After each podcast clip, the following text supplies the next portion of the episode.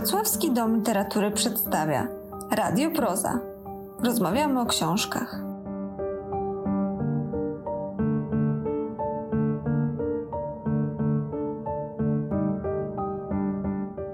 W trzecim odcinku naszego cyklu Rozmawiamy o książkach zapraszamy do wysłuchania zapisu spotkania, które odbyło się 26 września 2019 roku w klubie Proza.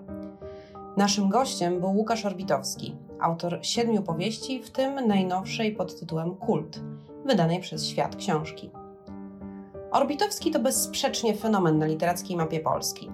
W czasach, gdy porzucenie uprawionego dotąd z sukcesami gatunku bardzo często równoznaczne jest z pisarskim samobójstwem, on nie tylko się na taki krok zdecydował, ale wyszedł z niego bez szwanku. I choć nie jest już nazywany polskim Stephenem Kingiem, wcale nie utracił czytelników. Zyskał za to sporo nominacji do nagród literackich, choćby dwie do Nike i jedną do Nagrody Gdynia, i otrzymał m.in. paszport polityki. Jak wygląda droga od powieści grozy do literatury głównego nurtu? O tym, a także o powieści Kult rozmawiał z Łukaszem Orbitowskim Waldek Mazur z Wrocławskiego Domu Literatury. Miłego słuchania.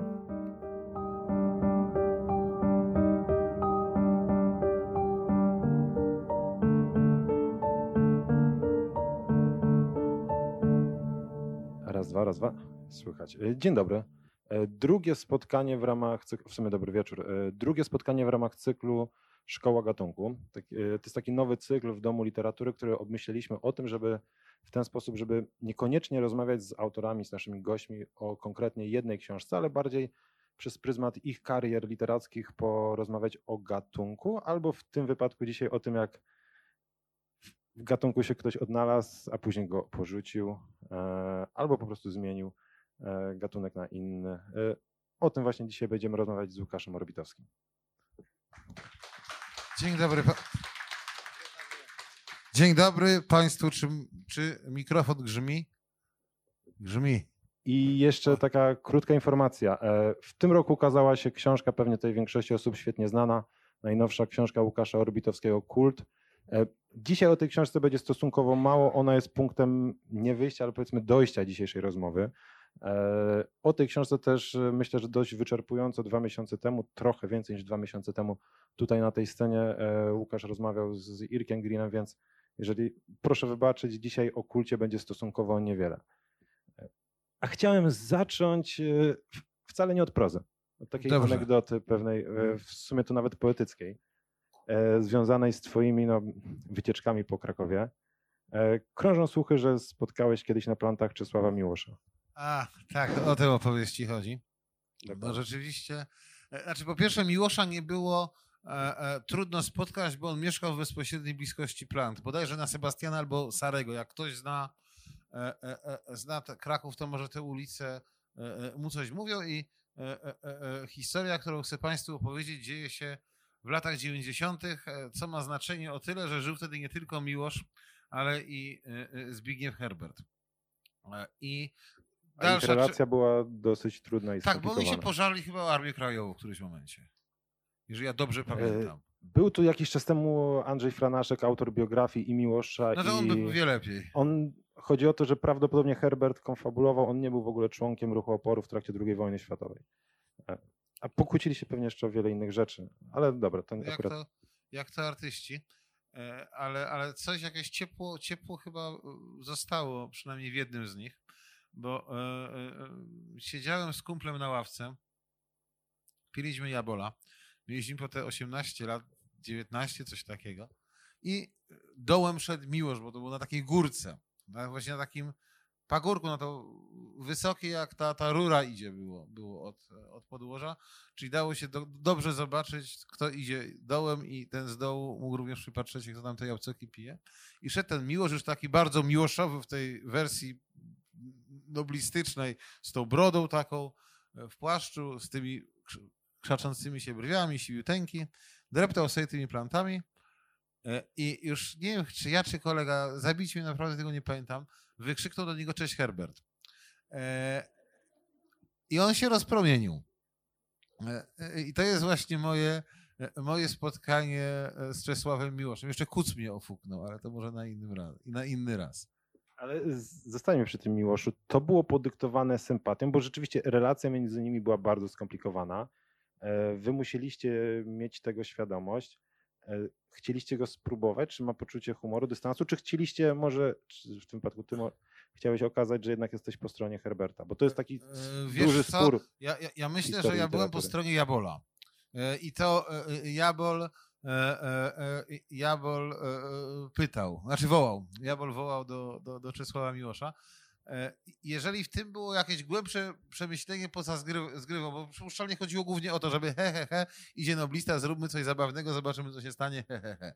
Ale e, e, e, w tamtych czasach ja strasznie, znaczy dalej za Krakowem może nie przepadam, ale się z nim godzę, natomiast e, e, w tamtych czasach tego miasta, zresztą z kolegą, z którym piłem te, te jabole, szczerze nienawidziliśmy. I nie bez podstaw, bo dostrzegaliśmy w tym właśnie gród Miłosza, miasto szymborskie, jak gdyby siedzibę dwóch noblistów, że tu jeszcze ten Matejko, tu, e, e, e, e, tu mm, nie wiem, e, e, kamienica Wyspiańskiego, tu święto rękawki, kopiec Krakusa, e, jak gdyby mm, pielgrzym, nie pielgrzymka, tylko procesja Bożego Ciała ze skałki na Wawel, no wiesz, to nie były warunki, które, sprzy, e, e, które sprzyjały e, e, szczęściu, które sprzyjały rebelii. E, I biorąc pod uwagę, że jak gdyby w tamtych czasach oczywiście szczytem kontr- kontrkultury i tej, te, tego właśnie buntu, którego ja sam szukałem, był pijany Świe- Świetlicki w knajpie vis-a-vis, przy całej sympatii oczywiście mojej dla Marcina, no to coś było nie tak. Prawda? E, e, e, A ja miałem 18 lat, się chciałem kłócić z, ca- z całym światem i chyba z tej kłótni e, e, e, wywędrował ten okrzyk, ale on był podszyty jakimś ciepłem, nie? W tym, e, e, e, e, e, w tym, e, e, e, w tym czego dowodem jest uśmiech Czesława Miłosza, prawda? I mi się wydaje, że on się mógł nawet ucieszyć, bo myśmy go przecież nie obrazili. Nie powiedzieliśmy mu, ty stary capie, prawda? Myśmy do niego powiedzieli, cześć Herbert, prawda?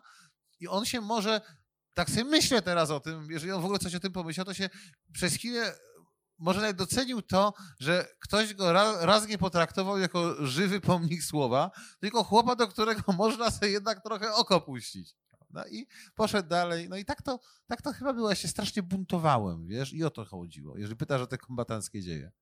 E, Tak, o te kompetenckie dzieje i przy tych e, latach 90. chciałbym zostać. E, To wtedy prawdopodobnie formował się Orbitowski jako pisarz. Orbitowski jako pisarz poszukiwał swojej drogi.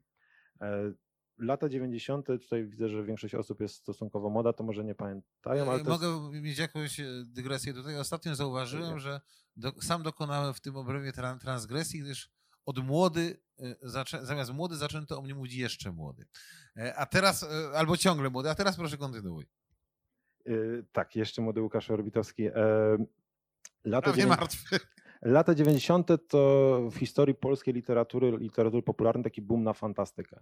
Na fantastykę, która była jednak e, zdominowana przez fantazy. Wysyp e, wydawnic przedru- e, tłumaczeń, głównie z języka angielskiego. Wcześniej triumfy świeciła literatura science fiction, Zajdel, Lem siłą rzeczy. Było cały czas, była silna reprezentacja autorów, którzy piszą science fiction. E, Andrzej Sapkowski bodajże w 86 e, wstrząsnął polskim środowiskiem literackim, tym fantastycznym, e, pokazując światu Wiedźmina, ale tego horroru nie było. Co się dzieje, że młody chłopak, który ma zajawkę na fantastykę ewidentnie, nie sięga po science fiction, nie sięga po fantazję, a, a wybiera horror właśnie. Po części sobie odpowiedziałeś, bo jedna część e, e, e, prawdy jest bardzo prosta. Otóż tego horroru nie było. Prawda? Polski horror właściwie nie istniał, to znaczy ja miałem świadomość istnienia tak archaicznego autora jak Grabiński. Czytałem Śledztw- Śledztwo Lema, ale znowu trochę tak jak z Miłoszem. Dla mnie Lem to była ramota, pierdoły starego dziadka, który się leksykonów naczytał, coś wstrętnego. Tak wtedy myślałem. Miałem nikłą świadomość istnienia paru autorów, którzy równolegle e, e, interesują się horrorem jako twórcy. Tutaj, tutaj chętnie te nazwiska wypowiem, bo one są właściwie e, niewypowiadane już, czyli zmarł Jerzy Nowosad i niejaki Tadek Oszubski, który w dalszym ciągu e, e, coś próbuje tworzyć w rodzinnej Bydgoszczy, prawda? I wiesz, ja odkryłem, że po, wiesz, prosta, prosta sprawa, po co być tysięcznym e, autorem fantazy? Kopistą Wiedźmina. Jak można robić coś swojego? Pamiętam, mnie bardzo poruszyła okładka książki Feliksa Wukresa, na której to był wówczas bardzo poczytny autor. Na, chyba z Wrocławia zresztą w ogóle, albo z tych rejonów. E, e, nieważne zresztą. I na czwartej stronie okładki wielkimi wołami, literami stało e, e, e czyjeś, czyjaś opinia, że e, po Andrzeju Sapkowskim jest Długonica, potem Felix Wukres. W związku z tym, jeżeli jak gdyby taka jest referencja do polskiego fantazy, to wiesz, ja sobie wymyśliłem, że spróbuję z czymś, co jest nieruszone. Prawda? I to jest w ogóle chyba e, jakiś rodzaj recepty na sukces w sztuce, którego ja nomen omen nie odniosłem wtedy, żeby zająć się czymś, co jest aktualnie niepopularne, ale popularne być może. Za rok, za pięć lat. A druga ważna rzecz. Ja byłem i e, jestem fanem. To znaczy, ja się, kiedy zaczynałem pisać horrory, sam byłem w dużej mierze czytelnikiem horrorów, a przede wszystkim widzem horrorów. Czytałem Kinga, czytałem Jamesa Herberta dla odmiany, czytałem Grahama Mastertona, czytałem Clive'a Barkera, takich ludzi. Oglądałem e, e, przede wszystkim masę shitu na VHS-ach. Jestem dzieciakiem VHS-u, wiesz? I e, mi się ja byłem przejęty e, horrorem. Ja uważam, że horror to jest w ogóle wspaniała sprawa, że on niesie e, kapitalne, kapitalne możliwości, jeżeli idzie o ekspresję artystyczną, że jak nie wiem, chłopu eksploduje głowa albo robak wychodzi z oka, to to jest coś fantastycznego. E, I wiesz, czyli zgrały się dwie rzeczy, pasja i puste miejsce, w które można było wejść. Każdemu takiego startu życzę czyli trochę kunktatorstwa.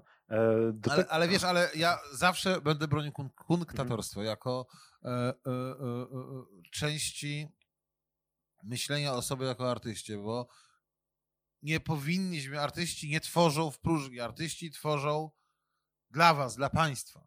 Nie? Mhm. I e, nim zaczniemy coś robić, bo warto by przemyśleć, jak to, co chcemy robić, ma się do tego, co już zostało zrobione. Prawda? Przykład z muzyką. No, e, mógłbym w tym momencie wziąć gitarę i zacząć wymyślać rock'n'rolla od, e, rock od zera. Prawda? Ale jednak wypada przeczytać przykład Little Richarda, Beatlesów, Stonesów e, i do teraz, do, do nie wiem, do tego, co, co jest obecnie grane. Prawda? Funkcjonuje, artysta funkcjonuje w świecie sztuki, musi go znać po prostu. Ale okej, okay, jesteś świadomym pisarzem, świadomym tego, co chce osiągnąć, gdzie chce się wbić, e, gdzie jest ta przestrzeń, ale jednocześnie tutaj mam wymienione wszystkie twoje książki. Notabene Za dużo tego, nie? Ja, mówiłeś już o tym w lipcu tutaj. Jest równo 20 lat temu Łukasz Orbitowski debiutował książką. Czyli mamy taki jubileusz w tym roku. Było jakieś turne? Nie, e, e, ale moja dziewczyna straszy mnie benefisem. I to jest w ogóle jakieś takie, takie e, dla mnie ucieleśnienie piekła, że ja siedzę na takim fotelu i, i, i, i tu mi jak szczur wisi krawat, a różni ludzie coś, coś się pultają na temat tego, jaki jestem potrzebny innym. Nie, nie, nie, nie żadnych. Ja, to moje, te dwa pierwsze tomiki, które funkcjonują na Wikipedii, to są po prostu pomyłki.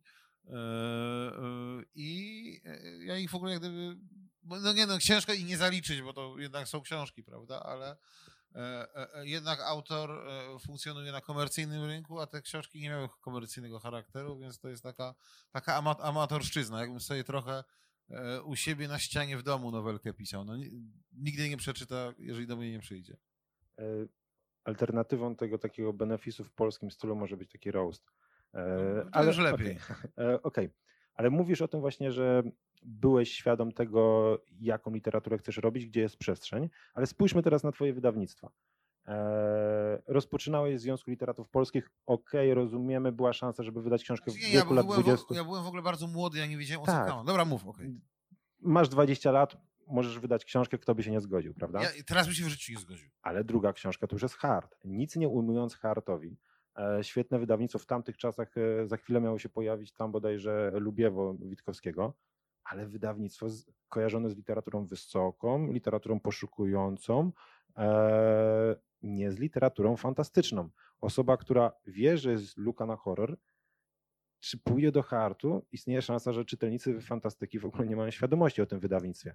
E, trzecie, trzecia twoja książka, wydawnictwo Editio, musiałem sprawdzić, e, co to jest. To jest część grupy Helion. W tej chwili Editio wydaje taką literaturę, powiedziałbym obyczajową, ale taką nacechowaną erotycznie. E, później znowu horror show, e, ale znowu hard. Tak na dobrą sprawę, dopiero twoja szósta książka to jest wydawnictwo stricte specjalizujące się w fantastyce, czyli Fabryka Słów. Wcześniej była, e, pojawiło się jeszcze trochę Tracę Ciepło w wydawnictwie literackim, które też duże wydawnictwo, ale niekoniecznie kojarzone z fantastyką. To jak jest z tą świadomością tego, że widziałeś tę lukę, a jednocześnie nie poszedłeś do wydawnictwa, które miało na wyciągnięcie ręki czytelników?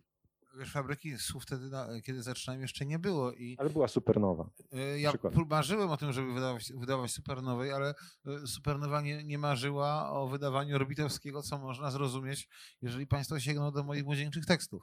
Prawda? W związku z tym ja byłem młody i głupi. Prawda? Znaczy młodzieńczość nie usprawiedliwia głupoty e, i ja się tutaj mogę pokajać, jeżeli o to chodzi. Ja po prostu bardzo długo nie umiałem dbać o swoje interesy e, i też nie miałem jak gdyby przykładu oraz wzorca, bo teraz na przykład jak e, jeżeli ktoś z Państwa do mnie podejdzie i powie, Łukasz, kurde, chciałbym wydać książkę, jak to zrobić, to ja może coś powiem. Ja nie miałem nikogo takiego, ja nie miałem pojęcia, jak się zabrać za wydawanie. I najpierw był ten Związek Literatów Polskich, gdzie mnie mój stary zaciągnął w ogóle, żebym nie, nie pił tych jaboli.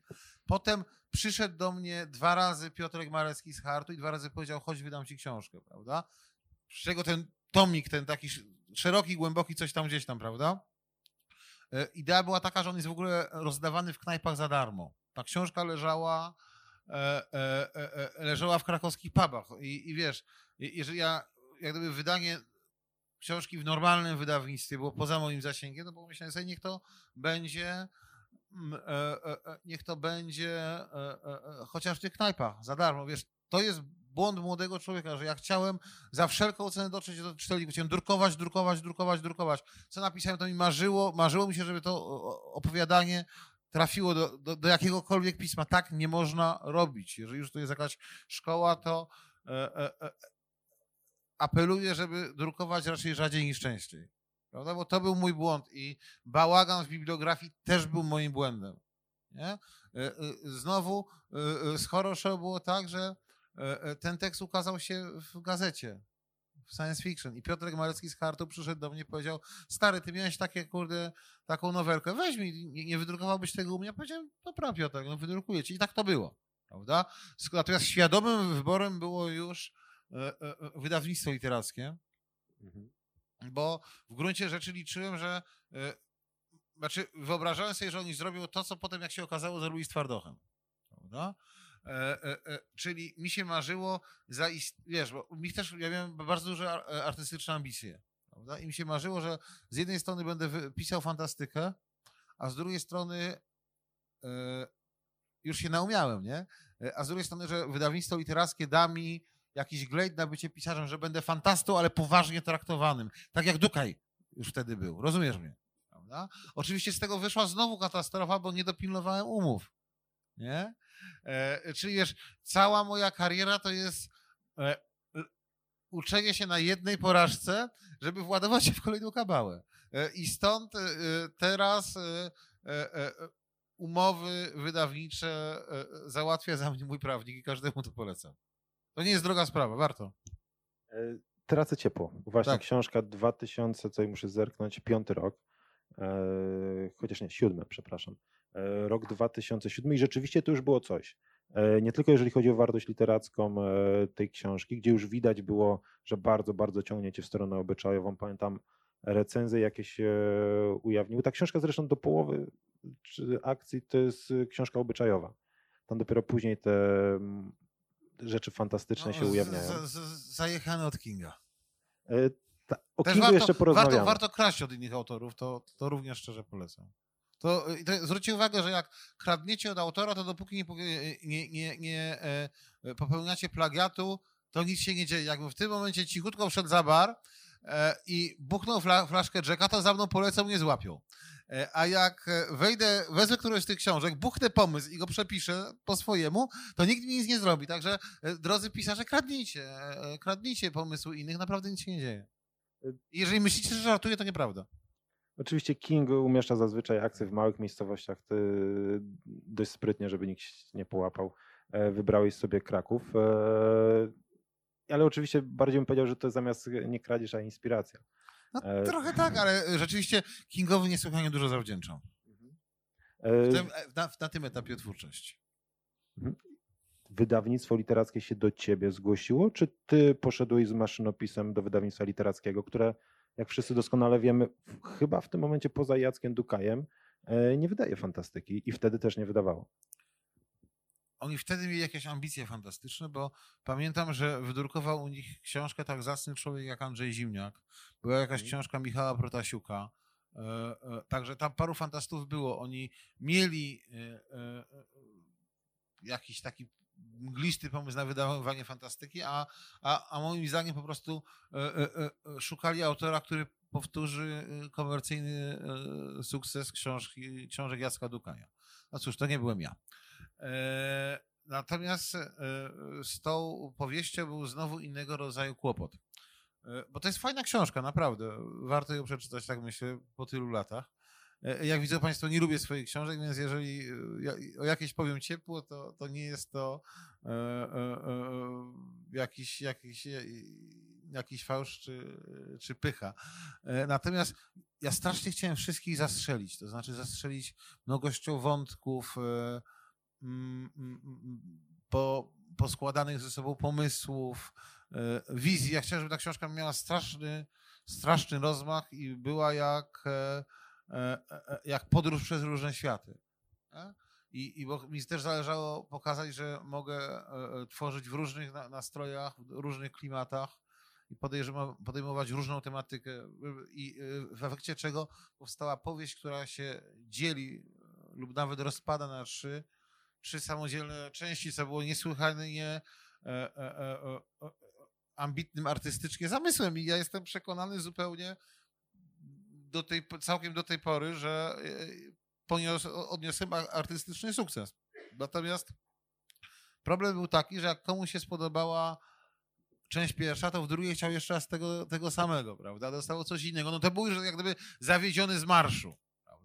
Jak ktoś, e, e, jak ktoś e, przebrnął przez jedynkę, zakochał się w dwójce, no to część trzecia go rozczarowała, a jak mu się nie podobała jedynka i dwójka, to nawet jakby się trójka miała podobać, to już nie doczytał, prawda? Także ten mój... Wtedy się chyba nauczyłem, że trzeba jednak myśleć do czytelników, wiesz? Nie wiem, ile to osób zna Tracę Ciepło, ale to jest też książka, która trochę wyprzedziła E, epokę pod tym względem, że dopiero teraz, w tej dekadzie, zaczęły się pojawiać książki opowiadające o okresie transformacji. To jest bardzo modne e, o latach 90., schyłku lat 80. E, i tych, bohater, których bohaterami są przedstawiciele chociażby Twojego pokolenia, czyli osoby, które pamiętają PRL, ale wychowywały się na początku chociażby lat 90. i przeżywały te wszystkie zmiany ustrojowe pod tym względem ta książka jest naprawdę, kiedy ją czytałem pierwszy raz, e, zrobiła gigantyczne wrażenie. Jest gęsta, jest trudna, czy się rozpada, ja bym tak nie powiedział. Ale taka obok... była, ja mówię tylko o reakcji czytelników. Mhm. E, po dzień obok e, innej duszy to chyba moja ulubiona książka. A to jest bardzo dobra opowieść, tak do tej pory uważam. No i pozwolę sobie stwierdzić, że masz rację. Ale to, to jak było? To ty poszedłeś do literackiego, czy literackie już po horror show i po, po tym, jak zobaczyli cię w harcie, chciało z tobą współpracować? wiesz, pytasz mnie o bardzo zamierzchłe czasy, e, ale od, wydaje mi się i, i właściwie chyba, właściwie mam pewność, że pośredniczył pomiędzy nami e, Jacek Dukaj. Bo Jacek Dukaj wyda, wymyślił sobie kiedyś dawno temu taką antologię PL plus 50, było coś takiego. Tam walnąłem jakiś bzdurny tekstik, ale Jackowi się spodobał i e, e, e, on jest taką osobą bardzo życzliwą i bardzo pomocną. I się po prostu zapytał, czy ja mam coś, coś w szufladzie, jakąś dłuższą formę powieściową. Ja miałem, czy też pisałem dopiero, coś, coś, coś było na rzeczy. E, I on w takim, w takim razie, w konsekwencji zaoferował kontakt z wydawnictwem literackim i myśmy się dogadali i ja zrobiłem oczywisty błąd, przystając na wszelkie możliwe warunki. uradowany, że wreszcie będę miał książkę w prawdziwym wydawnictwie. I jeszcze oszołomili mnie zaliczką jakąś taką na tamte czasy i na moją obecną sytuację, może nie astronomiczną, ale bardzo poważną, bo to było chyba 5 tysięcy złotych netto. Mówię 2007 rok, a ja nie pracowałem. Więc to było, to było coś. I w, te, to, w, tę książkę, w tę książkę weszła moja wielka wiara, której wydawca nie podzielał. E, I później e, kolejny rok zaczynasz pisać w duecie. E, odzywasz, nawiązujesz współpracę już z istniejącą wówczas fabryką słów, czyli takim właściwym miejscem dla pisarza fantasty, obok supernowej i chyba wtedy już dobrze sobie radzącej runy, czyli wydawnictwa Anny Brzezińskiej. Jedno z trzech pewnie miejsc, gdzie pisarze parający się fantastyką publikują. Skąd pomysł, żeby pisać w duecie? Wiesz co, to są zupełnie prywatne okoliczności, to znaczy e, e, e, myśmy, myśmy z Jarkiem pracowali, z Jarkiem Urbaniukiem już pracowali wcześniej przy innych projektach i mi brakowało wspólnej roboty, wiesz, a miałem wrażenie, że on potrzebuje, że, że on znajduje się w takiej sytuacji, że przydałby mu się ktoś, kto go trochę pociągnie ku światłu i, i, i da zajęcie, ale ja też go potrzebowałem z tego względu, że po e, e, komercyjnej katastrofie trasy ciepło, że nie katastrofie, ale e, braku do druków, nie? Które później się pojawiły. Czy jakiś tam, no w każdym razie no, no mówimy o sprzedaży rzędu, nie wiem, 3-4 tysięcy egzemplarzy. To jest mało. Ja zdałem sobie i, i po tych recenzjach, gdzie ja zrozumiałem, że mnie nie rozumieją, ja zdałem sobie sprawę, że E, muszę zrobić coś, aby odnieść sukces komercyjny. No, to była moja pierwsza taka myśl. E, I zrozumiałem, że sam nie jestem w stanie stworzyć książki, która byłaby odpowiednio rozrywkowa, że potrzebuję kogoś, kto pchnie mnie na, pchnie mnie na inne tory, a, a ponieważ wydawnictwo Fabryka Słów było e, wówczas E, wiodącym domem wydawniczym, jeżeli idzie o bestsellery związane z fantastyką, no to myśmy, to ja się dogadałem z Jarkiem, wymyśliliśmy serię. Zresztą myśmy to jakoś, to, to chyba było w ogóle tak, że myśmy sobie wymyślali różne rzeczy. Paliliśmy jointy i gadaliśmy bzdury. I tak się narodził pomysł takiego polskiego archiwum X, czyli zamiast Moldera i Skali mamy księdza i gliniarza, milicjanta jeszcze, którzy tam gonią za duchami, coś takiego, prawda? I poszliśmy do fabryki, oni to przyjęli, udało się, nie? E, I znowu poszło to, co. E, no już ta książka, tak, te, te książki sprzedały się lepiej. E, I myślę, że gdybyśmy to ciągnęli, to mogłoby być całkiem dobrze, ale dla odmiany strasznie źle nam się zaczęło razem pracować. Nie? I okazało się, że znów, znów się dowiadujesz czegoś, czego nie wiedziałeś wcześniej, że napisanie wspólne opowiadanka i, a, i wcześniejsze fantazjowanie nad kieliszkiem i zlówką E, nijak się ma do pisania książki, jednej książki rocznie. Prawda? Tak naprawdę jednej książki w 7-8 miesięcy, że to nie działa i myśmy po prostu zrezygnowali z tej roboty, żeby móc dalej być kumplami. Rozumiesz mnie? E, prowadziliście też wspólną e, rubrykę bodajże w lampie Dunina Tak, tak, to było śmieszne. Widać w twojej karierze właśnie taki rozdźwięk. Z jednej strony fabryka słów, wydawanie powieści Pies i Klecha, z drugiej strony e, wcześniej mówiłem o tym harcie, tutaj e, Lampa Dunina Wąsowicza, czyli znowu wydawnictwo, wtedy jeszcze pismo, debiut e, Żulczyka, debiut Masłowskiej. Już wtedy myślałeś, jednocześnie będąc w fabryce słów, o tym, żeby ten, powiedzmy, świat mainstreamu i tej takiej literatury docenianej przez krytyków już cię kusił? Czy jeszcze chciałeś, e, myślałeś o sobie jako pisarzu stricte fandomowym? E, ja bardzo, znaczy ja zawsze miałem ambicje, e, wiesz, to całe niedopasowanie chyba wzięło się nie dlatego, wiesz, ten, ten rozstrzał wydawniczy, to wszystko tak naprawdę nie brało się, wiesz, z tego, że ja usiłowałem się wklejać konwencją w różne istniejące już instytucje, domy wydawnicze, pisma i tak dalej, tylko szukałem kogoś, kto mnie zaakceptuje takiego, jakim jestem i wesprze. Prawda? E, I to e, e, i ja od początku łaknąłem mniej więcej tego, co jest teraz. To znaczy łaknąłem sukcesu artystycznego i komercyjnego, ale łaknąłem go jako fantasta. Ponieważ mi na tym kiedyś naprawdę zależało, teraz już mi nie zależy, bo to się tak naprawdę stało, na, na to, aby świat wie, dowiedział się tego, co ja wiedziałem od dawna, że fantastyka nie jest ani gorszym rodzajem literatury, ani ułomnym rodzajem wyobraźni, prawda? E, I że, e, nie mo, że można postawić, nie wiem, e, znak równości jakościowej pomiędzy, nie wiem, Markiem Kentwenem a Stephenem Kingiem, a, albo e, Lemem i Prustem. No, tak, tak rzucam, nie? nie? Nie wiem, czy to jest mądre, ale mniej więcej o to mi chodziło, prawda? I mnie cieszył bardzo sukces Jacka Dukaja. E, e, e, mnie zaczął cieszyć ten to uszanowanie Lema, prawda? I mi się marzyło, że ja będę jednym z tych autorów, którzy przekonają świat do tego, że fantastyka, w tym wypadku horror, jest czymś normalnym, dobrym, potrzebnym, równorzędnym do normalnej, powiedzmy, literatury pięknej. Nie? Oczywiście to się już to się stało, prawda? Tylko już bez mojego udziału. Spotkał cię taki, masz takie przykłady ostracyzmu ze strony środowiska literackiego, właśnie tego mainstreamowego, bo Kuba Ćwiek kiedyś powiedział, że pisarze, ci mainstreamowi na pisarzy gatunkowych, w, te, w tamtym wypadku chodziło o pisarzy fantazy, patrzą trochę jak e, aktorzy z Hollywood na aktorów porno.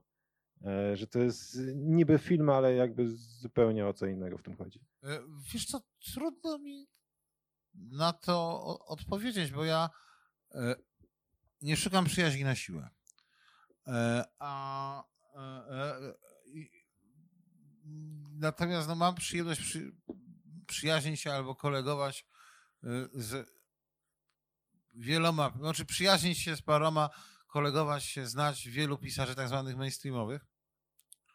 E, I, a, a z kolei ci, którzy e, byli mi niechętni, czy też ukazywali jakiś rodzaj e, wyższości, to, to również się zdarzali, natomiast nie wiem, co nim, nim kierowało. I ja przypuszczam, że może e, e, e, przyczyną może być E, mój wygląd, czy też sposób artykulacji, a niekoniecznie, niekoniecznie rodzaj literatury, który ja uprawiam. Rozumiesz mnie? Ale zasadniczo ja się od początku czułem akceptowany. E, e, może trochę rzeczywiście musiałem dłużej walczyć o swoje i przekonywać. Znaczy nie, może nie, nie chciałem nikogo, nigdy nikogo przekonać, prawda, na siłę, ale minęło trochę, nim osiągnąłem to, czym mi zależało, czyli akceptację tego, jaki jestem. E, o Jerzym Pilchu mówi się, że nie, krytycy powiedzmy Jerzego Pilcha albo osoby mu nieprzychylne mówią, że Pilch skończył się w momencie, kiedy zamiast pisać książki zaczął pisać felietony. To były na początku felietony dla polityki. Oczywiście wiadomo, że tam też e, przede wszystkim pewnie e, na jego mniejszym aktywność wpłynęła choroba, z którą się boryka. Ale rzeczywiście Jerzy Plich nagle stał się takim cotygodniowym felietonistą polityki. Później przez chwilę był taki twór jak Dziennik, e, który miał być alternatywą dla wyborczej. I Pilcha było więcej jako publicysta, jako tego komentatora, niż Pilcha pisarza. I od tego czasu się ukuło takie przekonanie wielokrotnie, że jak pisarze zaczynają parać się publicystyką, to to ich pisanie zaczyna trochę kuleć. W Twoim przypadku można powiedzieć, że jest odwrotnie. Tej publicystyki jest bardzo, bardzo dużo. E, nie Na ma szczęście chyba... coraz mniej. Okej, okay, ale nie ma momentu pewnie w twojej karierze takiego dłuższego, kiedy byś gdzieś nie pisał felietonów. E, tak, ale... Jak to się zaczęło i nie, nie gryzło się jedno z drugim? No, e, e zacznę, już... zacznę od końca E, e, wplatając w moją wypowiedź e, brzydkie słowa, które Państwo mi wybaczą.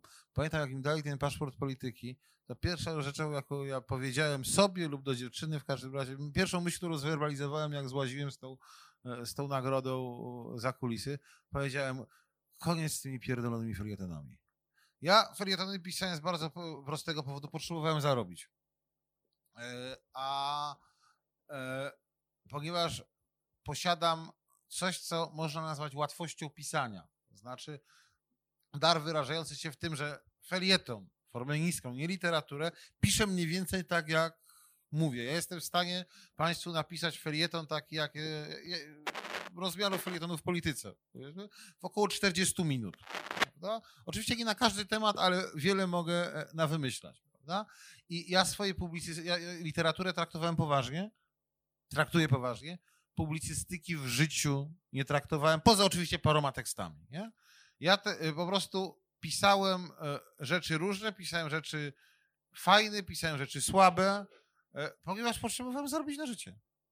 No? E, I, I to się skończyło, kiedy zrozumiałem, że mogą być inne, inne źródła zarobku. No?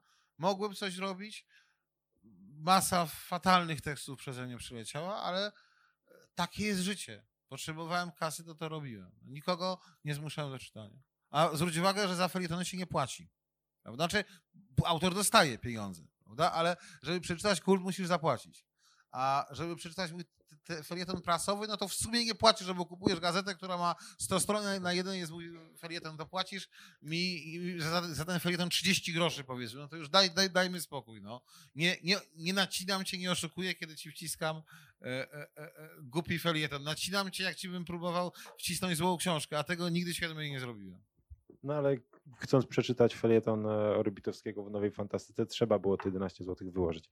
E, tak, ale to E, są akurat jedne z licznych felietonów, które lubię. No właśnie o nie chciałem zapytać, bo przyznam się, kiedy kupowałem, był okres, kiedy czytałem regularnie nową fantastykę, to była, to czytałem, zaczynałem od e, twoich felietonów, potem przechodziłem do felietonów nieżyjącego już Macieja Parowskiego i później dopiero opowiadania. Tutaj widziałem uśmiechy, więc większość osób pewnie e, ma świadomość. To były felietony. Są. Są, są drogi. tak. e, To są felietony, mówię, O wiem- filmach grozy. o Głównie. filmach grozy Głównie, przeważnie. do końca życia pewnie będę pamiętał, nie pamiętam tytułu horroru, horroru, ale felieton o filmie, gdzie była bohaterka, która w waginie miała zęby. To było coś, co mnie naprawdę poruszyło E, i To, to wagina dentata, ale jak się. Film Jak- się nazywał Grace, mój drogi. może, Film jak, jak kilka Grace. lat później trafiłem na ten film na Kanal Plus w nocy i tak zacząłem się śmiać gdzieś o drugiej w nocy, zorientowałem się, że to jest ten film, o którym kiedyś czytałem. Znaczy, może to nie jest znowu tak dobry film, jak wtedy myślałem. nie że jest dobry. pisałem. E, Ale uważam, Ale że, był świetny. że ale, ale w jakiś sposób jest to prawdziwy horror, bo e, e, opowiada o rzeczywistym lęku.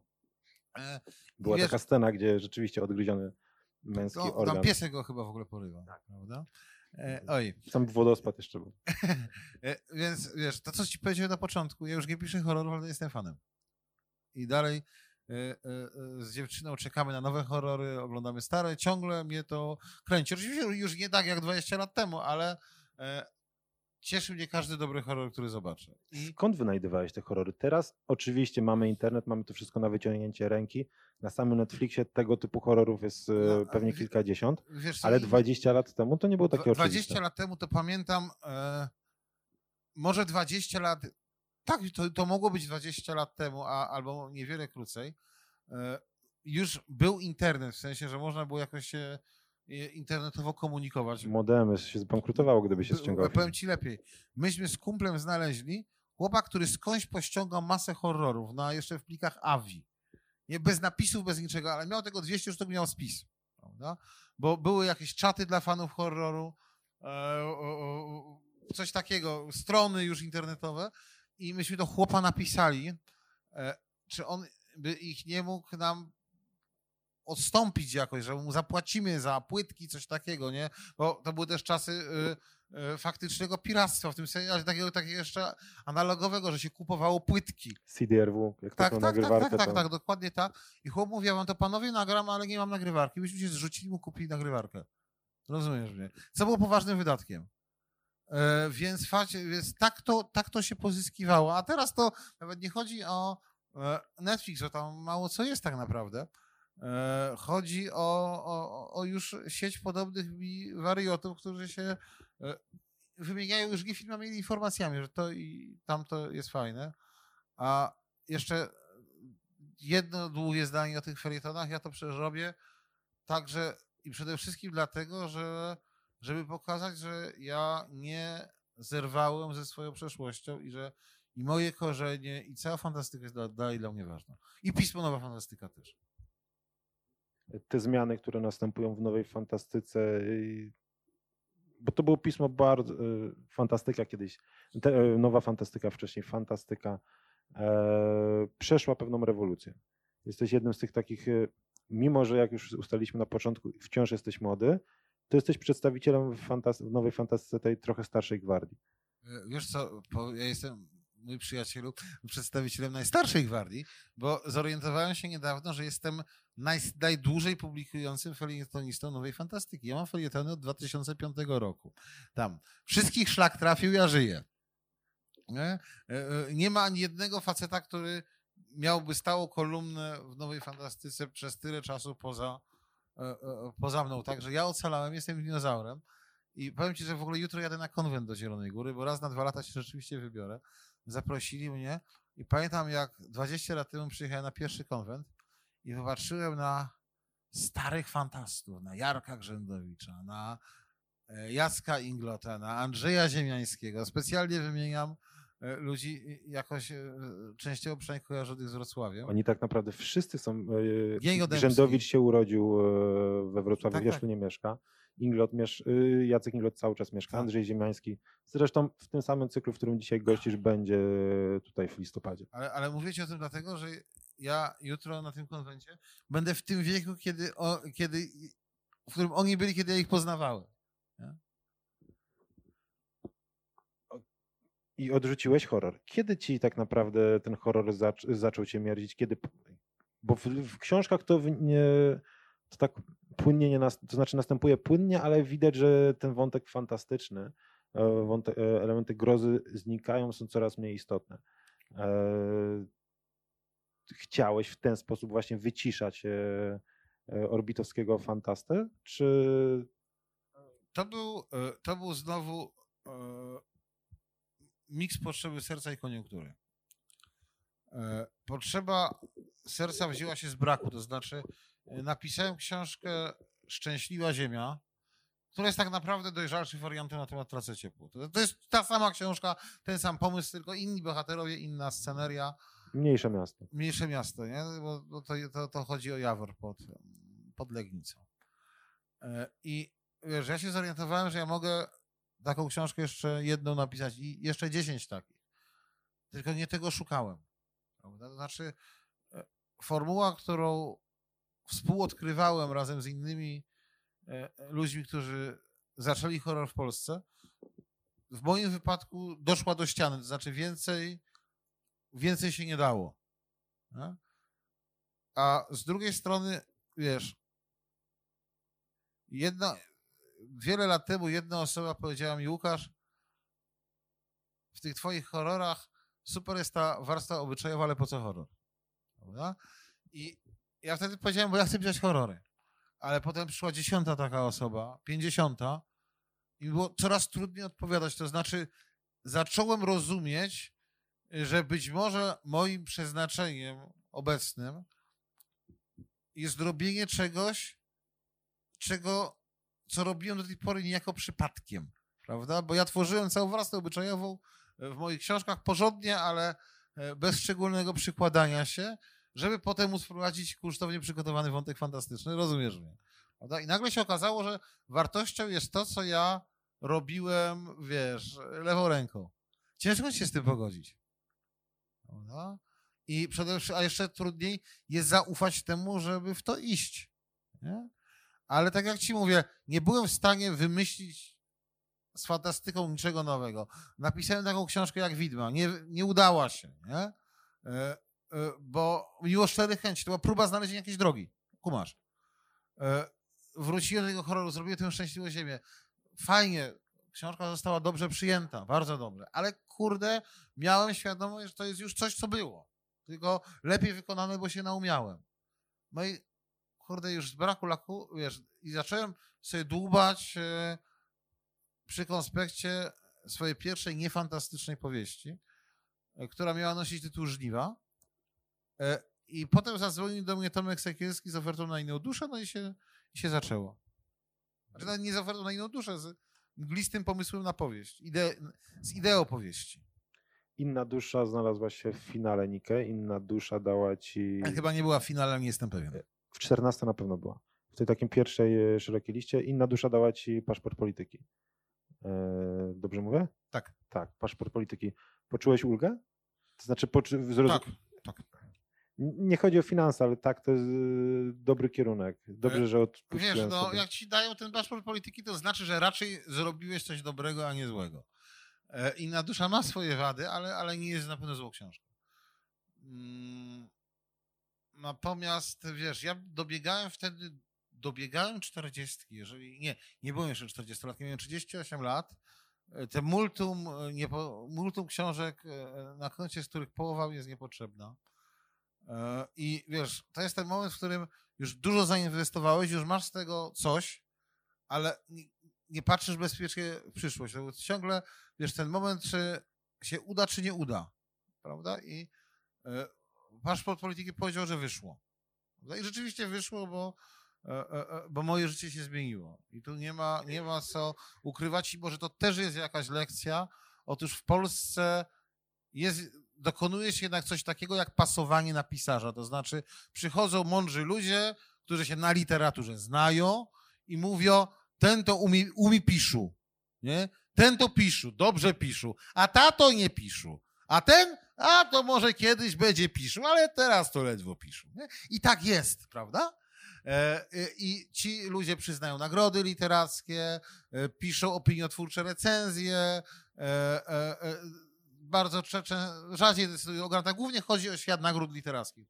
Prawda? Jak ci dadzą taką nagrodę, to zostajesz w jakiś sposób mianowany na pisarza. Kumasz. Wchodzisz w obieg, zapraszają cię na festiwale. Tak. No, no, no, ale przede wszystkim, wiesz, y, ludzie, którzy, y, y, masa ludzi czyta z takiego właśnie klucza, prawda? I to też buduje twoją, twoją renomę, prawda? I jak masz tą, tę nagrodę i ludzie wiedzą, że ty piszą, dobrze piszą, to też przychodzą, nie wiem, z filmu, z telewizji, takie, takie różne, różne rzeczy ci się za, zaczynają dziać, prawda?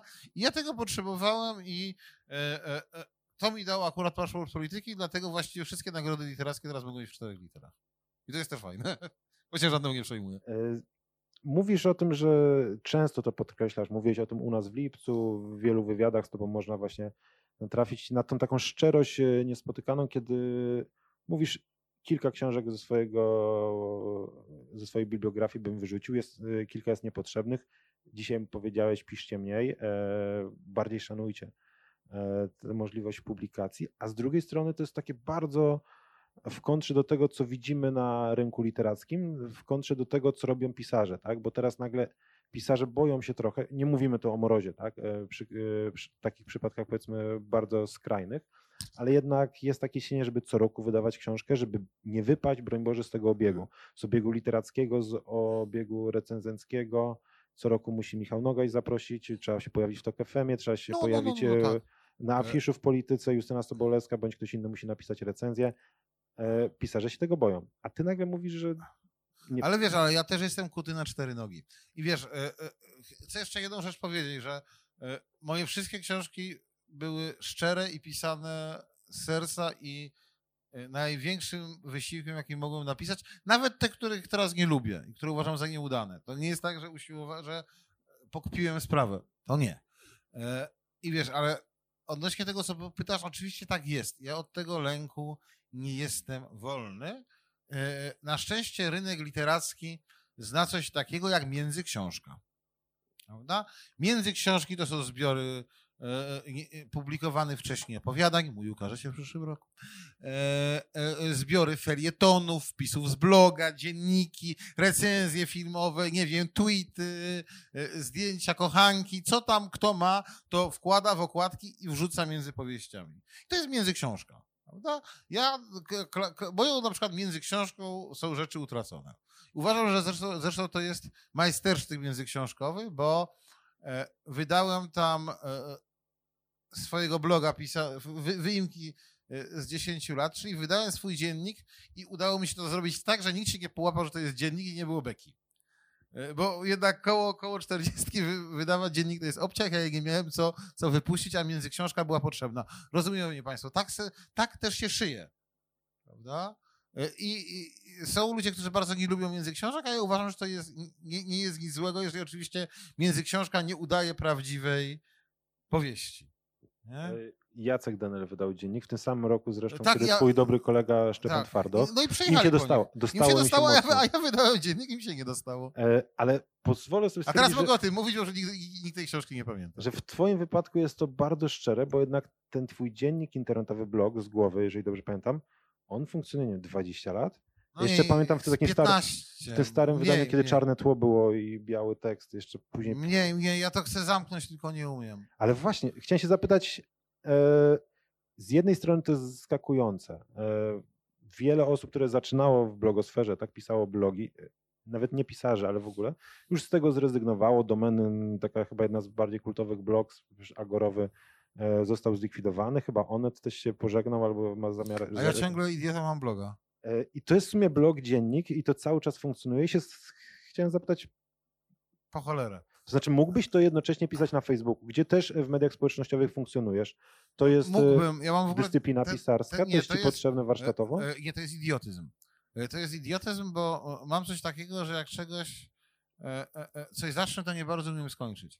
Prawda? I kiedy następnym razem e, e, e, pomyślę o skasowaniu bloga, to mi się przypomni ten tutaj taki nieśmiały płacz z mojej lewej strony, że, że jednak nie. E, Z blogiem jest problem inny, bo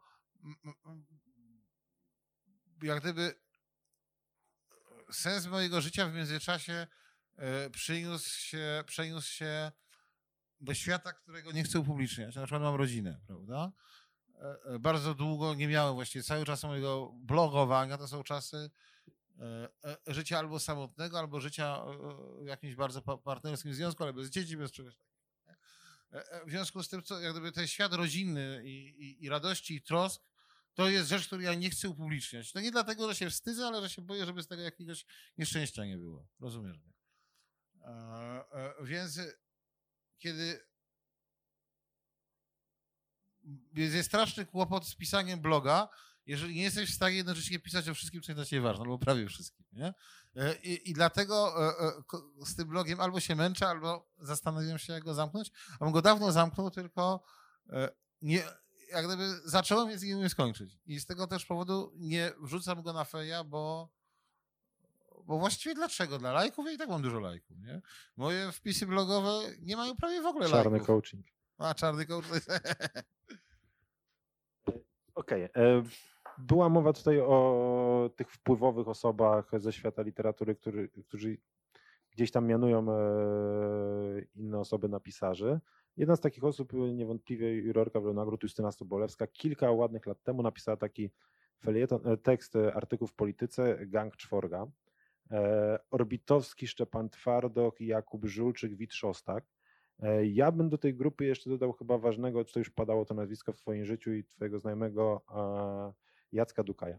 Z Dukajem i Szostakiem mieliście bodajże taką rubrykę na Onecie, były wasze dyskusje. Tak, też głupota Ale- potworna, ale... E, Widać e, w tym tekście Sobolewskiej taką potrzebę napisania o tym, że mamy w tym momencie pokolenia literackie, są jakieś formacje. E, To pewnie było naciągane patrząc na to, jak bardzo się różnicie pisarsko, ale jednocześnie miała dużo racji w tym, wspieracie się. E, Tak. Jeszcze pojawia się książka jednego z was, inni ją promują swoimi kanałami, chociażby w mediach społecznościowych. E, Wspominacie, że gdzieś się radzicie, wspominacie, że Tego jest Twardochem to chyba tak. nawet o wspólnych tatuażach jakoś e, gdzieś tam przebunkujecie. O co chodzi? Ile jest osób w tej grupie? Ilu pisarzy jest w tym w jakiejś takiej bliższej relacji? Znaczy, o co w tym chodzi? Wiesz co, czy poczujesz się bardzo rozczarowany, jak ci powiem, że tak naprawdę nie ma żadnej grupy? E, Ja to podejrzewam, e, ale relacje znaczy- między znaczy, wami relacje są. są i są relacje e, przyjacielskie, e, serdeczne, Powiedziałeś, że Dukaj cię prosił do literackiego. to Znaczy, sporo. Dukaja bym w ogóle w tę grupę nie ładował. E, e, Z tego powodu, że chyba cię w ogóle nie z Żulczykiem. Zacznijmy od tego. A Jacek Dukaj, chociaż jest ode mnie starszy o, o parę latek, przynależy do innego Rok? pokolenia. Nie, nie, ze On jest 3-4, ale, 76, ale on przynależy do tak. wyższego pokolenia literackiego. On przynależy do tego pokolenia, co Stasiuk, co Pilch, bo debiutował wcześniej. Jako 15-latek. Tak, no nieważne, ale e, e, książkę, e, wiesz, książki miał w latach 90. ja nie miałem, prawda? Wtedy, kiedy, czyli, czyli on jest do tego pokolenia normalnie 50-60 latków przynależy. Prawda? Ja bym tutaj Kubę Małeckiego może wrzucił, bo też także po kumpelskiej relacji. I my się znamy, my się lubimy, e, e, ale nie ma. Ja właściwie mam. Zastanawiam się, kiedy byśmy się na przykład we czterech widzieli. E, I wydaje mi się, że to był par, ostatni raz parę lat temu Mellera. Co nie znaczy, że my się nie widujemy, ale widujemy się w podgrupach. W drugim śniadaniu mistrzów. Tak. tak. Widujemy się w podgrupach i e, mamy do siebie e, chyba wszyscy we czterech taką krzyżującą się sympatię. To znaczy, że ciepło myślimy o sobie i ciepło o swoim pisaniu. I, i wiesz, i ja na przykład jestem bardzo, bardzo blisko ze Szczepanem Twardochem dalej. No? Jeździmy razem z dzieci, naszymi dziećmi na wakacje i, i to jest super. A e, jak na przykład przebiega w tym momencie e, relacja Twardocha z Kubą Żuczykiem, to po prostu nie wiem. Nie mam pojęcia, nie? To tak nie działa. E, powoli, nie powoli. Minęła godzina mniej więcej od kiedy rozmawiamy, więc to chyba ten najwyższa pora, żeby przekazać głos publiczności, jeżeli oczywiście są pytania. Tam gdzieś wiem, że na sali jest mikrofon, więc jeżeli ktoś chce zadać pytanie, Łukaszowi Orbitowskiemu wystarczy, że podniesie rękę. I naciśnie przycisk. Jeżeli będzie wyłączony mikrofon. Ale nie ma nikogo na razie? Okej. Okay. E, ja mam jeszcze kilka pytań i jest taki ciekawy moment w Twojej biografii i myślę, że też istotny. E, I w ogóle nie piję do kwestii finansowych, e, ale zacząłeś pojawiać się w telewizji nie jako gość zapraszany, tylko zacząłeś prowadzić swoje programy. To był 2006, 2000, końcówka Nie, 2016, tak. 16 czy 15? Chyba początek 16. E, dostałeś propozycję, twoja działalność publicystyczna, o której mówiliśmy, została poszerzona już nie tylko na piśmie e, funkcjonowałeś, bo jeszcze wcześniej współpracowałeś z Wyborczą. Tak. E, dalej mi się, znaczy dawno nie pisałem, ale mhm. czasem mi się zdarza coś dla nich zrobić. Tak. Świątecznej często pojawiały się twoje teksty w tym dodatku weekendowym wydaniu. Mm, ale rok 16 dostajesz propozycję prowadzenia programów TVP tak. Kultura. E, wczoraj, kilka dni temu pojawił się taki tekst e, z krytyki politycznej e, pokazujący trochę, co się dzieje w kulturze za czasów dobrej zmiany. 16 rok to było trochę inaczej, ale to są drażliwe kwestie dla wielu nie, osób, ale miałeś opory, żeby wchodzić do, co już by nie mówić, wówczas pisowskiej telewizji? Że absolutnie żadnych. E, z tego względu, że e, dla mnie jakąś taką osobą, która mnie zaprosiła i która mnie jak gdyby uwiarygodniła ten cały interes, był Mateusz Matyszkowicz, za który, o, o którym mam raczej dobre zdanie. E, I, I z tego, co zauważyłem, to nie tylko ja. Prawda? A, a wiesz, znaczy ja rozumiem doskonale postawę odwrócenia się od mediów, prawda? To znaczy, bo zgadzam się, że w pracy dla dużego koncernu medialnego, czy TVP, e, czy e, jak się nazywa ta firma, co ma TVN, czy, ITI. E, ITI, czy dla Polsatu, czy nie wiem, czy dla jakiejś dużej grupy innej medialnej, to jest w ogóle coś śliskiego, nie? że to jak gdyby oddajesz część siebie mocom, które niekoniecznie chcą dobra twojego i świata, prawda? I to jest jakiś problem. Natomiast z tym, że to jest akurat e, e, telewizja związana z obecną władzą, nie miałem absolutnie, absolutnie żadnego problemu. Pamiętam, jak się Świetlicki na mnie o to obruszył, to mu się go zapytałem, a jak było pod Kwiatkowskim. Rozumiesz? E, I może to jest też kwestia tego, że e, ja nie mam ani żadnych nacisków e, e, ze strony władz telewizyjnych. Właściwie nie bywam na Woronicza i robię małe programy kulturalne, to znaczy e, e, nie wpuszczam bieżącej polityki, bieżącej pyskówki e, do mojego studia telewizyjnego. O tak. Ale z drugiej strony są takie sytuacje, kiedy w tym TVP Kultura, która podejrzewam, że jeżeli byśmy spojrzeli tylko na warstwę artystyczną, przeżywa chyba jeden z lepszych okresów swoich no historii. Świetne filmy są puszczane. No, Zresztą no, o to chodzi, prawda? To samo można powiedzieć o Radiowej Trójce, gdzie z jednej strony e, Paweł Sołtys o tym, był u nas ostatnio o tym rozmawiał, że świetna muzyka jest puszczana, ale między tą muzyką to jednak e, króluje chociażby twój znajomy z fantastyki, no i fantastyki Rafał Zienkiewicz, który się pojawia jako komentator. E, w TVP Kultura tego jest mniej, ale pojawia się na przykład e, redaktor e, Masłoń, który swego czasu bardzo mocno Taki, zrugał taki stary, stary, stary, stary chłop, nie? Jest taki. Z kotem? No nie wiem, Taki nie, nie, taki, taki z brodą. U- u- Usiłuję się u- unosić tego faceta, taki grzyb trochę, tak? No jest taki, ale wiesz... Jest kilku ale, takich. ale, na, ale wiesz... E, Nie, chodzi mi o to, czy nie czujesz tego, że trochę z tej e, fajnej kultury, która w TVP Kultura się pojawia, e, robi się taki listek figowy, który ma przykryć to. Te, kurczę, no, ostatnio oglądałem jakąś debatę w TVP, gdzie było trzech polityków Solidarnej Polski, z PiSu i Polski Razem Gowina, czyli trzech polityków ugrupowania rządzącego udawali plu- pluralizm. No Wiesz co, e, e, e, włączyłem sobie ostatnio TVP Info i byli tam goście z PO. Natomiast nie wiem, wydaje mi się, że wydaje mi się, że tak jeszcze niekoniecznie, znaczy jakby propagandowy charakter TVP Info nie ulega w ogóle kwestii. To, to, się, to, się, to się dzieje, zresztą telewizja publiczna nie od, nie od paru lat przejawia cechy propagandowe. Natomiast mówiąc szczerze, zobaczymy, co będzie po wyborach które zostaną wygrane, jak sądzę, przez mm, Prawo i Sprawiedliwość i jak wtedy w sytuacji e, utrwalonej władzy przebiegnie zarządzanie mediami. Ja się tego dowiem, ponieważ wiesz, dla mnie e, punktem odniesienia jest mój własny program. Do tej pory mi się nikt niego nie wpieprza.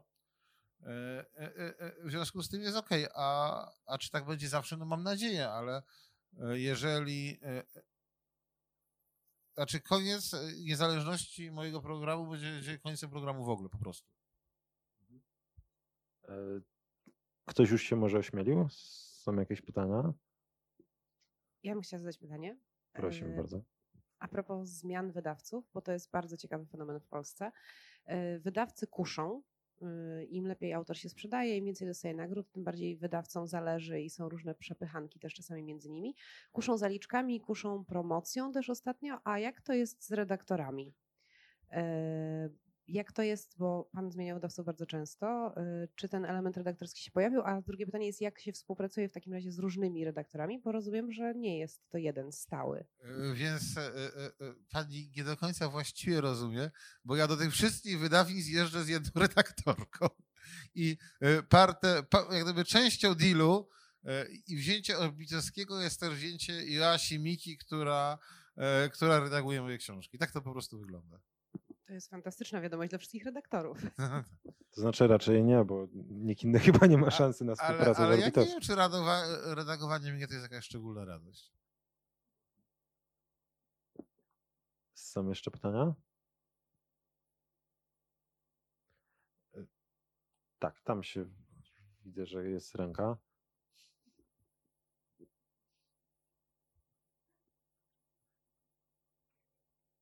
Wiem, miałby pan powiedzmy jakiś kaprys albo nie wiem, zmieniłyby się trendy, miałby pan napisać coś, yy, czego pan nie pisze, o czym pan w tej chwili by powiedział pan na przykład, że tego i tego w życiu bym nie napisał. Jakiś taki najbardziej odjechany pomysł.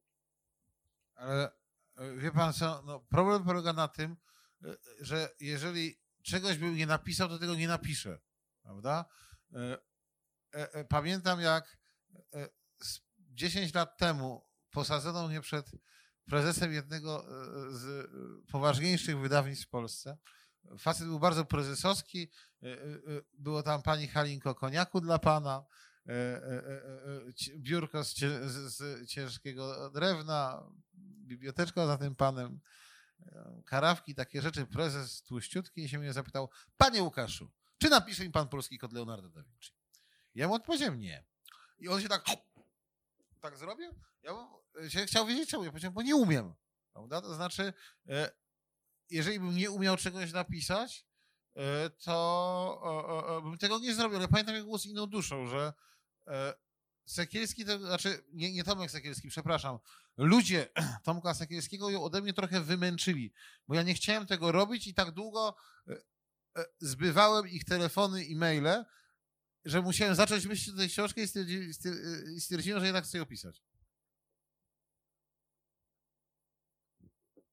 Są jeszcze pytania? Tutaj. Okej, to ja podam mikrofon. E, Łukaszu, starym fandomowym zwyczajem pozwolę sobie powiedzieć do ciebie po imieniu. Oczywiście. E, Słuchaj, jak oceniasz obecną kondycję polskiego horroru? Bo z jednej strony mamy nowe premiery, mamy książki, czy to Dardy, czy to Wojtka Guni, mamy pojawiające się nagrody, między innymi nagrodę Stefana Grabińskiego. Powiedziałeś, że jesteś cały czas odbiorcą tego gatunku. E, Tak, ale nie, nie czytam książek.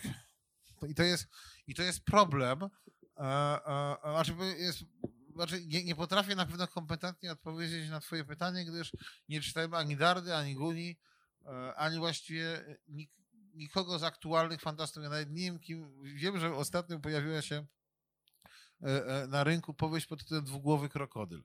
E, Też polskiego autorstwa.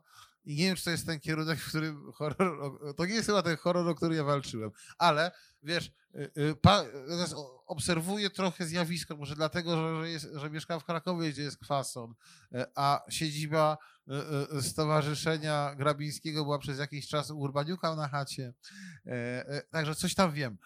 I mi się wydaje, że hor- horrorowcy, fani, autorzy literatury grozy e, robią sobie wielką krzywdę, e, e, budując jakieś koterie, jakiś wspólny ruch, prawda, właśnie z nagrodami, ze stronami, z jakimś forum, pewną gazetę by chcieli chcieć, na pewno mają wspólne koszulki, nie i tak dalej. Przecież kiedy myśmy z Jarkiem Grzędowiczem, e, z Kaskiem Kyrczem i Dawidem Kajnem e, wymyśl- i paroma jeszcze innymi facetami wymyślali polski horror, to myśmy się albo nie znali, albo znali bardzo słabo. Nie, nie było żadnej grupy, nie było żadnego ruchu, e, tylko paru gości, którzy kombinowali w podobnym kierunku. I e, nie zapominajmy też o jeszcze jednym, że każdy twórca gra na siebie. I w tym nie ma kompletnie nic złego. To znaczy, sytuacja, w której. e, Pa, pamiętam, dokładnie pamiętam, jak mnie Kazek wiele lat temu, może niewiele, z pięć lat temu, siedem, zapytał, czemu ja nie walczę o polski horror. Prawda? Ja mu bardzo długo musiałem tłumaczyć, że mnie już tak naprawdę nie obchodzi polski horror, bo mnie, mnie obchodzi to, żeby, żeby dobre książki w tym kraju były, prawda? I jak mi wyjdzie jedna dobra książka grozy, to ona mi starczy za całą scenę horroru i wszystkich gości, którzy tam próbują pisać coś o dwugłowych aligatorach, nie? E, Liczy się jakość e, e, książki, a nie zjawisko o, charakterze masowym, a wbrew temu, co tutaj mówiliśmy o koteriach i mm, przyjaciołach, pisanie to jest bardzo samotna przygoda i warto o tym pamiętać. Samotnicza. Już podaję. Ja bym tak chciała się ogólnie zapytać, bo teraz jest e, taka wielka moda wśród e, bardzo młodych osób na pisanie własnych książek. To jest e, wydawanie i tak dalej, i tak dalej. Tylko, że ja się zastanawiam nad jednym, bo najczęściej takie osoby mówią, one nie potrzebują redaktora, one nie potrzebują nikogo, bo ja piszę, Potrzebują. ta, jak piszę tak już dobrze, że już, że już nie potrzebuję żadnych komentarzy do tego. Jak ktoś napisze o mnie coś złego, to to on się myli. I co w ogóle o tym myślisz, o tym w ogóle o tym zjawisku, że y, ci młodzi ludzie, bo część tych młodych ludzi, tak, to prawda, oni zawsze byli młodzi ludzie, którzy pisali bardzo dobre książki, ale co myślisz o tych ludziach, którzy idą za tym na tej fali, no to jest tym dwugłowym aligatorem, to mi się tylko z tym kojarzy. Y, Z takim właśnie mówieniem, ja już jestem tak dobry, że ta książka, mu... a Często też się słyszy, że te książki są po prostu kupowane na przykład przez rodziców. No wiesz, ale e, e, pamiętajmy o tym, że e, ludzie mają dwoje rodziców, co oznacza dwie książki. Najlepszym i trzecią dla cioci. E, jest jedna bardzo ważna rzecz. Żadnej książki nie pisze się samemu. Ja to piszę na, w podziękowaniach na końcu każdej mojej powieści od dłuższego czasu, bo istnieje ogromna ilość ludzi, która przyczynia się do książki i istnieją osoby, których wysiłek jest wymierny. Konsultanci, eksperci, z którymi rozmawiasz. Prawda? Chyba, że młodzi autorzy grają się na e, znają się e, równie dobrze na łowieniu ryb, e, fizyce kosmicznej i struganiu gwizdka. Nie? Może i tacy są, ale nie sądzę. Ja myślę, że, że jak się ktoś zna na fizyce kosmicznej, to gwizdka nie wystruga i jak potrzebuje tych dwóch rzeczy, to przyda się ktoś, kto struga gwizdki i o tym opowie. Prawda? Dalej mamy e, pracę redaktorki, pracę korektorki, opiekuna książki. Prawda? Czyli kogoś, kto to wszystko, e, wszystko dogląda. E, e, Przepraszam, kogoś, ktoś musi napisać okładkę na stronę tytułową. Przepraszam, czy autor sobie też narysuje okładkę swojej książki w pęcie? Czy... Tak. I, a, a do tego jeszcze dochodzi ten niewymierny i bardzo istotny wkład ludzi w książce. To jest wkład partnera, wkład rodziców, wkład bliskich, prawda? Ludzi, którzy trwają przy wariacie, który, który pisze i odejmują mu wysiłku. Nie ma czegoś takiego jak samodzielne pisane, pi- pisanie książki. Znaczy można, może wiersz można tak napisać, okej, ale, ale nie powieść. A też należy chyba pamiętać o tym, że od powtarzania sobie jestem mądry, jestem mądry, jestem mądry, to raczej nie zmądrzeje. To życie weryfikuje, kto jest mądry, a kto nie. A jaki autor jest mądry? Taki, który do, do, do, do czytelników ich ma. Prawda? To jest kryterium mądrości autora.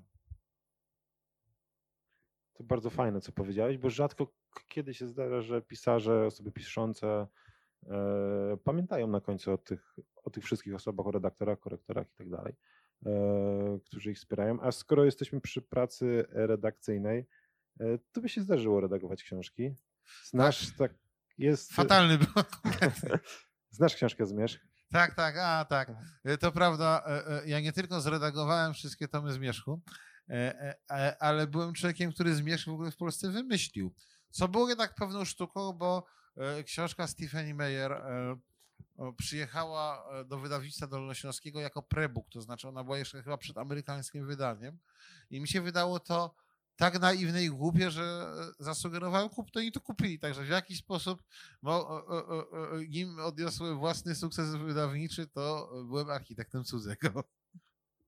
Ale Kontrakt jakoś ci pozwala czerpać tam Nie, nie, nie, ja po prostu dostałem stówkę za recenzję wewnętrzną, cały mój sukces. Okej. Okay. Są jeszcze pytania? Tak, już podaj mikrofon. Dzięki. Ja chciałem powiedzieć, że ten gang pisarzy działa, e, bo ja na przykład natknąłem się na ciebie czytając Fardocha i e, tam on dużo przemyca ciebie e, i, i gdzieś tam przyszedłem i super, więc rzeczywiście się wspieracie. Ale ja chciałem zapytać o twoje alter ego, o czarnego coacha i e, jak do tego doszedłeś? Czy to jest po prostu wynika z twojego naturalnego gawędziarstwa, jak mówisz, czy e, z jakiejś większej potrzeby sprzeciwu do tej kultury sky is the limit? E, Znaczy, niewątpliwie, niewątpliwie czarny coach jest emanacją mojego pesymizmu i mizantropii. To, to nie ulega wątpliwości, ale też jest dowcipem. E, e, To znaczy, nie jestem czarnym coachem i gdybym, e, gdybym teraz się w to zaczynał bawić, to na- nadałbym mu jakieś inne imię. Bo jednak bardzo często ludzie dosłownie myślą, że to jest wszystko całkiem na serio. Są odcinki Czarnego Coacha bardziej na serio, są już całkiem dowcipne. I, i natomiast to, ja, ja się w Czarnym Coachu nie, nie, nie zawieram cały. O, o tak. A skąd to się wzięło? Znowu z e, potrze- e, znów jak wszystko chyba trochę z potrzeby, bardzo z potrzeby serca, ale też, też koniunkturalnie troszeczkę, bo chciałem zrobić jakiś dowcip, jakiś numer, a e, ja strasznie nie lubię e, jak ktoś bierze ludzką duszę, e, ludzką psychę, jak to zwał, to jak zwał, wchodzi ten świat marzeń, emocji, traum, lęków, wchodzi i e, będąc kuglarzem, znachorem, bawi się w doktora.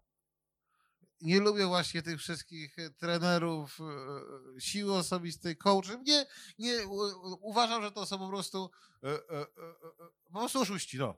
I tyle. E, I, i, i, znaczy, większość, znaczy może na, na pewno tam jest, no powiedzmy, 10% szczerych coachów, którzy nawet coś tam komuś pomogą, prawda? No, może bez przesady, ale e, jak na przykład idziesz, idziesz do dentysty, e, to on ci w 90 przypadkach dobrze to zro- zrobi, a w 10 źle, a tu jest na odwrót. Nie? I nie ma na tym żadnej kontroli, to są jacyś tacy czarodzieje, e, iluzjoniści, no wiesz, no, świadkowie Jehowy nie mogą zgarnąć wszystkich potrzebujących, no to dla, dla, dla, dla, reszty, co się na to nie łapią, wymyśli coach. Jeżeli to jest jakiś świadek Jehowy, to przepraszam. E, Ale o co mi chodzi? A, a, więc chciałem jakoś, jakoś tutaj się y, z tym posprzeczać i podroczyć i pośmiać. A z, z drugiej strony poszukiwałem czegoś, co rozhula mi społecznościówki. Bo a, nie chciałem płacić za e, zasięgi, Nawet nie dlatego, że jestem skąpy, tylko dlatego, że to widać, prawda? Jeżeli ktoś na przykład chce nawiązać tą współ- współpra- współpracę reklamową, to widzi, że masz kupione zasięgi po co? A moje zasięgi na społecznościówkach są, one są uciłane jak kalwaryjskie gro, grosiki.